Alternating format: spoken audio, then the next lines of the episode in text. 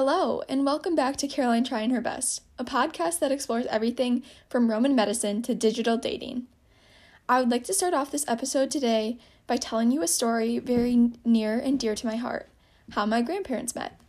Now, this is your classic young love story. You see, they went to the same grade school, went to Marquette and Divine Savior for high school, and finished off at Marquette University together. And after all this time being so close to each other, they finally met during my grandma's junior year of college and got married the following year. They went on to share a happy life with six kids and a dog and are still seeing their family grow within all of their grandchildren. This story has largely impacted my view on dating and relationships, but many things have changed since my grandparents were in college.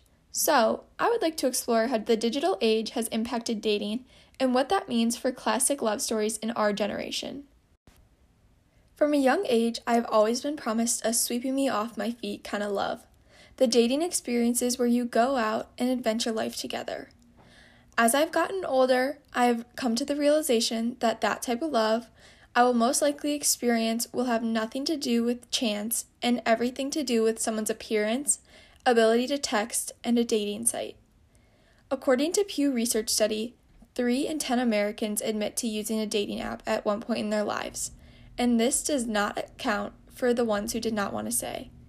Growing up in a digital age, it makes sense that dating has changed along with the times.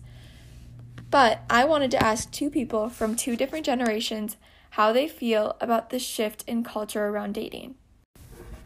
Hi, Miss Gillespie. Hello. Hi, Ellie. Hello there. I just wanted to start this off by asking both of you what is your idea of a perfect date? Well, interestingly enough, as someone who has been married uh, for 40 years, I still like to date. Um, I think it's important. I'm dating my husband now, but it is it's still a date. So what I most enjoy, um, I have to say, the times that he's taken responsibility for it, and I don't even know what it's going to be. So it could even be on a Friday where I'll be getting home after school, and then he'll say, You need to be dressed, and we're going to be getting in the car at six o'clock. And it could very well be that he's just taking me to dinner someplace that I really enjoy, maybe Mr. B's, for example. Sometimes um, back in the day before Corona, top of the Pfister, we would just go up there and have a drink or something. Thank you. Ellie, what is your response? I don't know if there's like one perfect date, but I think that um, the, both people need to do something that they both enjoy and that they feel comfortable doing. So maybe like getting dinner and doing like a fun activity afterward, or going to the movies, just where people can be both comfortable and have fun, so it doesn't become awkward, and also so that people can get to know each other and build a relationship or connection off that first first date or even a later date in the future. The next question I have for both of you is How do you think most young people find their relationships today? And how do you think people used to find these relationships? You know, I was thinking about my own sons. Two of them are married, and um, and uh, Drew, uh, there's a fiance, and I guess they still met the old-fashioned way. Luke uh, was actually working uh, with Laura, and that's where they met and then uh, Noel met Sherry at a party. So I do think of that as kind of like the old fashioned way, where you're literally just kind of like meeting someone at school or at work or at church or whatever it might be.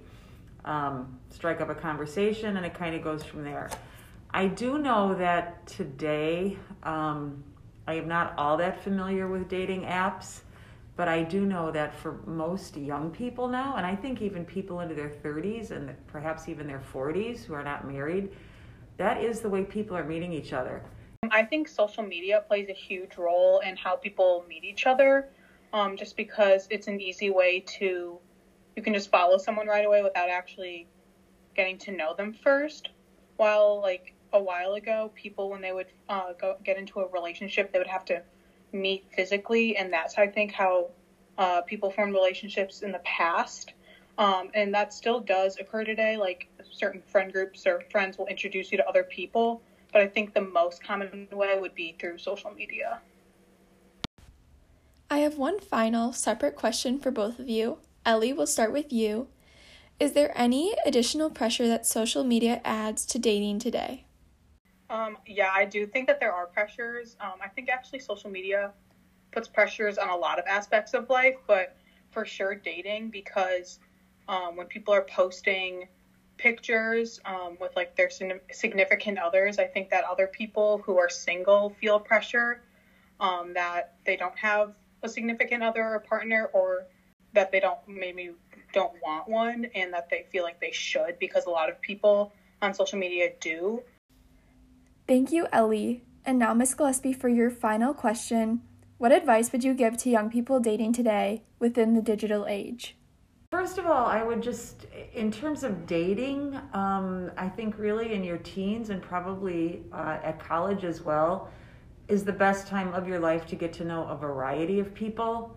So the idea of creating a more exclusive relationship with somebody is not an idea that I'm very fond of. I think that those years give you the opportunity to really kind of say there's a lot of good people out there and there's a lot of good people that I want to get to know.